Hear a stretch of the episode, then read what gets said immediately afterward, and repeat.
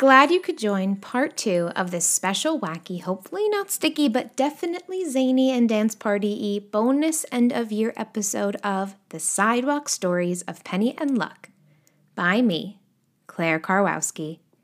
In part one of this bonus episode, Penny decided to take on a different kind of adventure, a quest to brighten someone's day, and asked you to send in your best ideas on how to bring a smile to someone's face even if that face is yours. Well, we asked and you answered. Tallulah from New York City has an idea inspired by a favorite kid's story Secret Pizza Party. In the most top secret stealth mode agent way, throw a teeny tiny secret party for someone in your home. Maybe it's your brother, mom, your avocado tree Gustav, or that fluffy butted tailless wonder corgi Luck.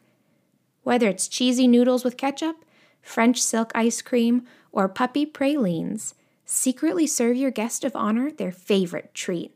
And remember, shh, it's a secret. Maureen from Boston says, Does an adult in your family know a kid that may want to be your pen pal?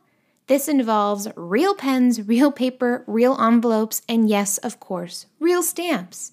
Good old fashioned snail mail brings smiles all around, and you could just find a friend for life.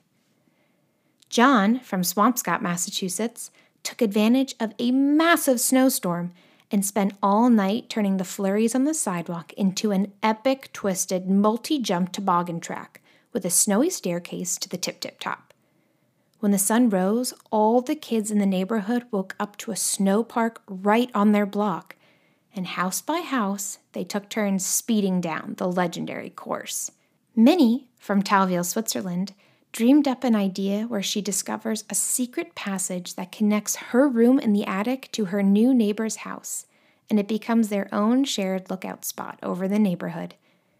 If you have a kid neighbor also looking for an adventure, think up ways to send messages back and forth from your homes, whether it's a pulley system bringing notes from one window to another, or using flashlights and Morse code to share info.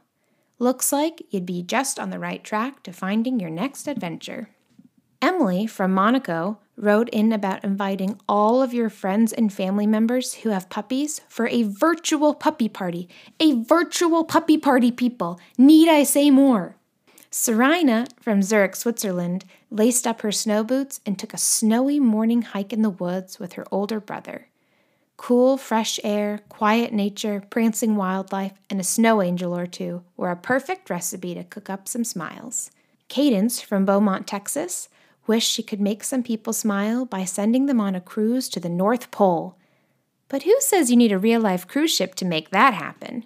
Gather up some cardboard boxes, some duct tape, markers, just let your imagination run wild and make your own original design for that icy journey up north. Order the freezer for a chocolate glacier popsicle.